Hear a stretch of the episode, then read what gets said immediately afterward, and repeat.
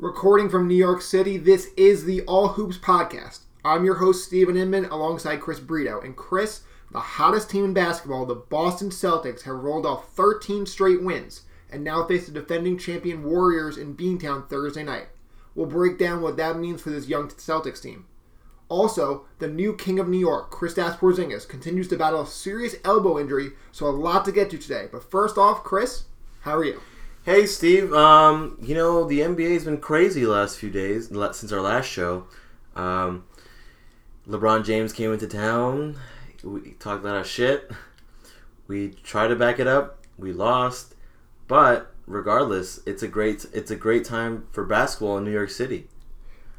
Uh, no, without a doubt, it's an excellent time for basketball in New York City. We'll get to the Knicks in a minute, but first, I want to talk about the Boston Celtics. Sure, sure. 13 straight wins after starting 0 2. No NBA team has ever done that, Chris.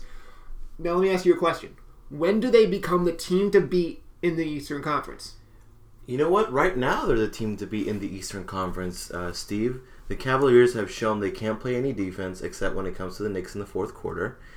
Um, and, la- and they played well against the Hornets. But clearly, the team to beat right now are the Celtics. They are a young, dynamic force with their two young wings, with Tatum and and Jaylen Brown. Oh, and that that masked guy, Kyrie Irving. He's pretty good. Uh, he is. He's not bad, Steve. You're right. Um, I'm just really impressed by the way the team has navigated through their injuries, and still, they've they've they've been the class of the East so far. And you know who's you know who is responsible for all of that? Brad Stevens.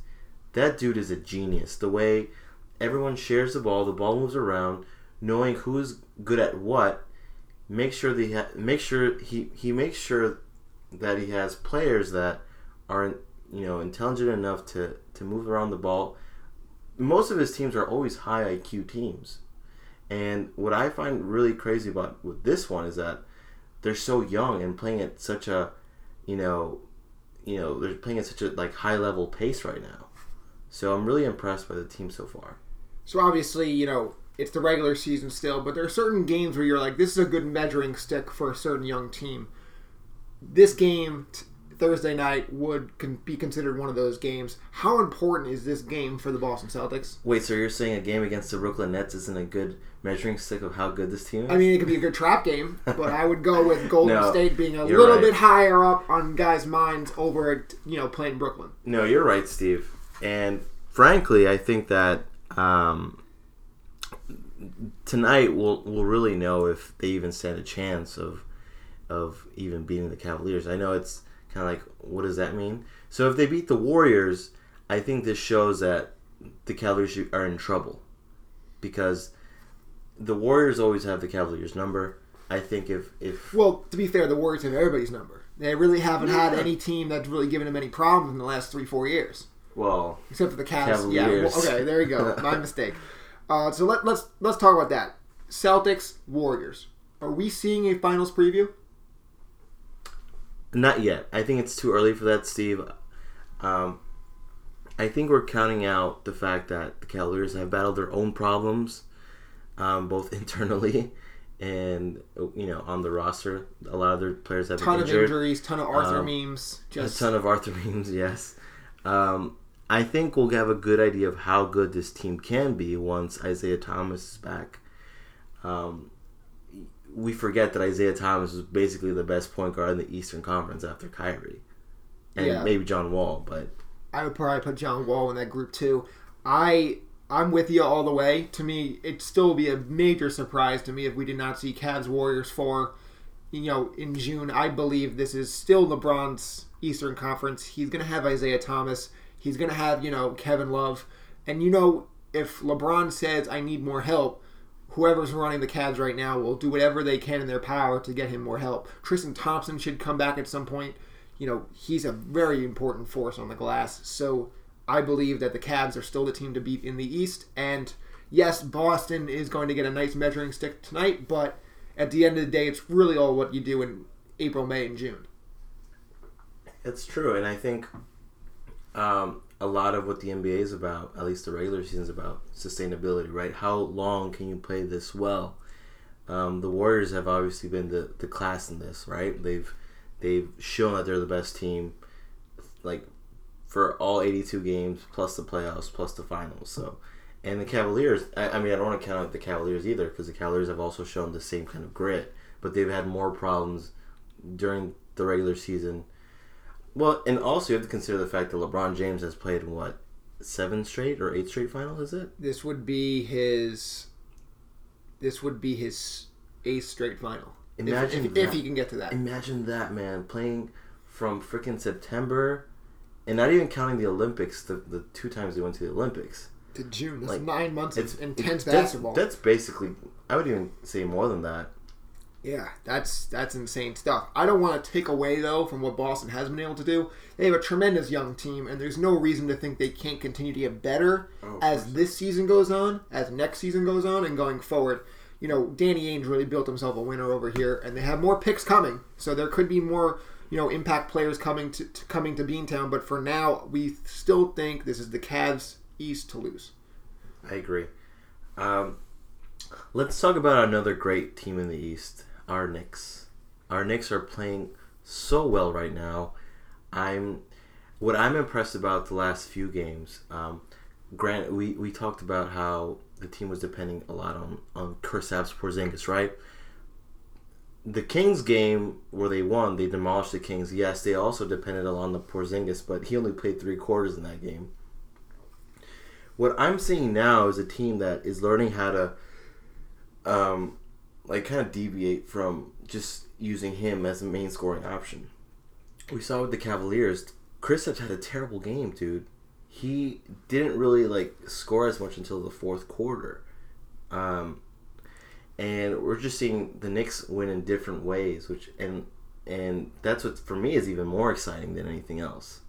Yeah, I'm sorry. I just zoned out when you just said the Knicks were considered one of these great teams in the East. I'm kidding, but the, the, you know this has been tremendous. Kristaps Porzingis has really carried this team, obviously, as you said. But they're getting other contributions. You know, Frank Ntilikina has been playing a lot more. He has a jump shot.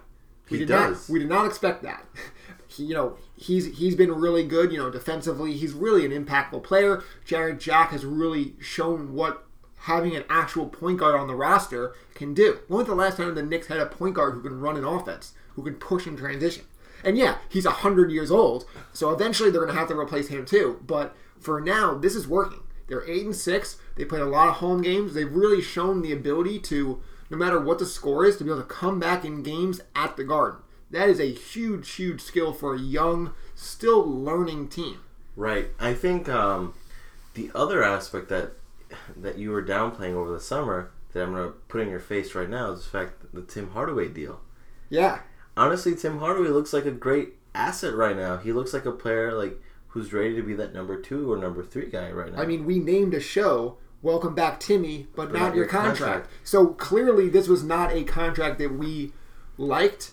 But We? it's, we uh, we we like- did not love the contract. We didn't love it, but I think you were more critical. Of But it. and you know he started off the season shooting you know twenty five percent. All of a sudden now he's hitting big shots. He is you know he's a slasher. He moves all around. Offenses have to uh, game plan against this guy. this is this is a different and and I think we didn't give the Knicks brass enough credit for this one because the idea is was was okay let's let's not sign anyone. Let's just put Kristaps out there and like let him figure it out being the number one option. But I think that'll like really stunt his growth if if he's the only option and people are triple teaming him and that'll like you know maybe hurt his confidence you know maybe hurt his growth as a player. And I think having a number two option like Timmy who is a who is not afraid of taking any shots Any clearly. Shots. Yeah, um, he he's a guy who if he can just help his shot selection a little bit, he could be a much better player to me. He can really take that next step, and it reminds me a little bit of what the Thunder have been trying to go over with Carmelo Anthony, which is basically like we don't want any more long twos because long twos is are there's no upside there because it, it's not an easy shot. They're almost as difficult as three pointers, but at the same time they're only worth two. If you can get his shot selection to change and be like, hey, you're on this side of the court, you want to do this. If you're over here, you want to do this, without being too predictable, this could really become a special offensive player. Right, and and you you see him get his way like with the Cavaliers. He was he was uh, shooting lights out too.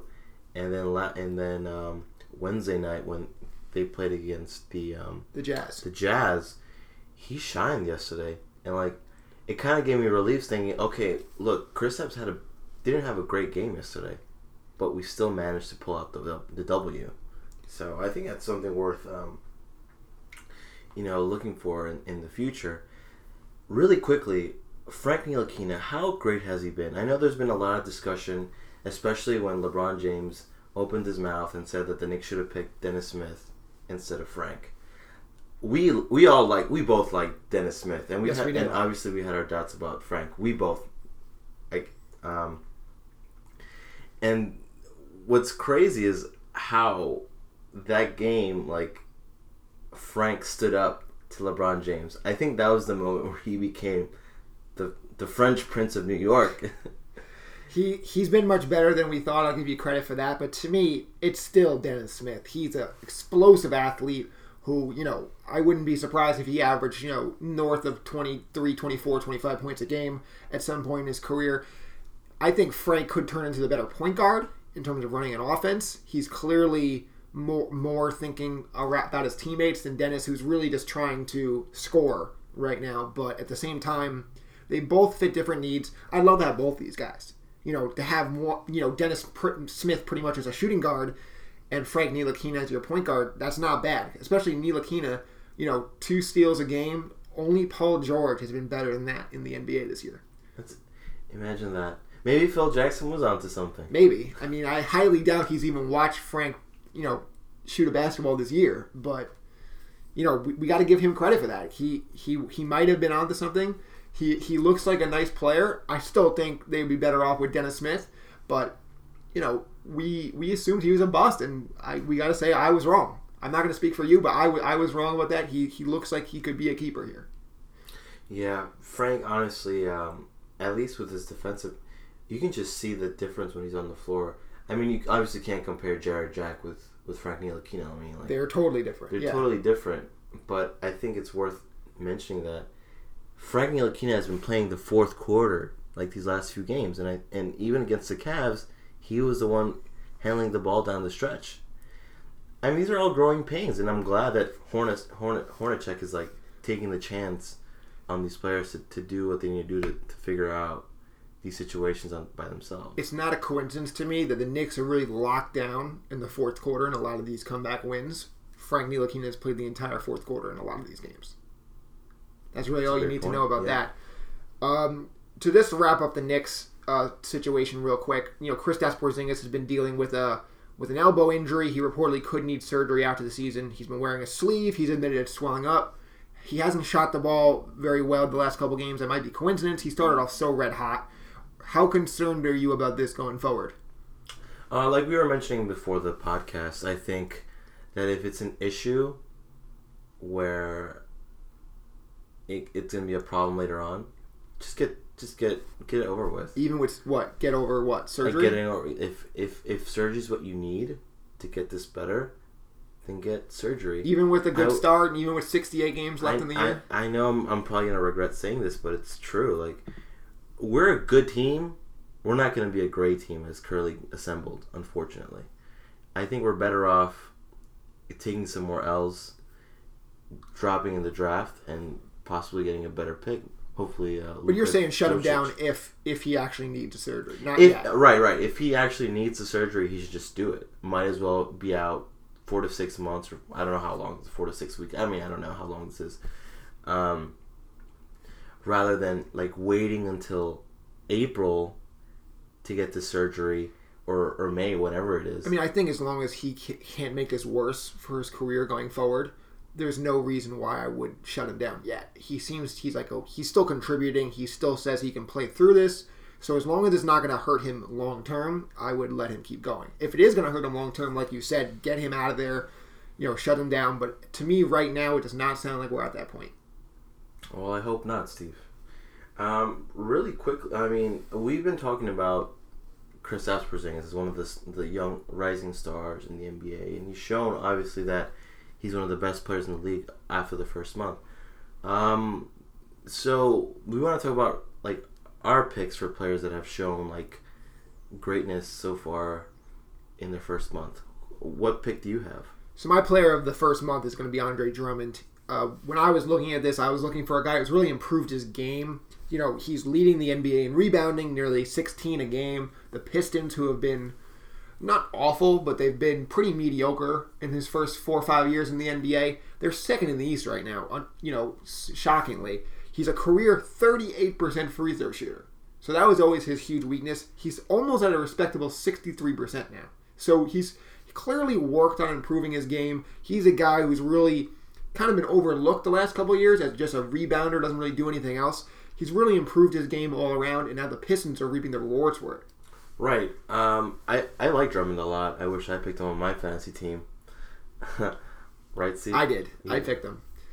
Um, the player that, that for me has shown improvement in subtle ways has been Bradley Beal.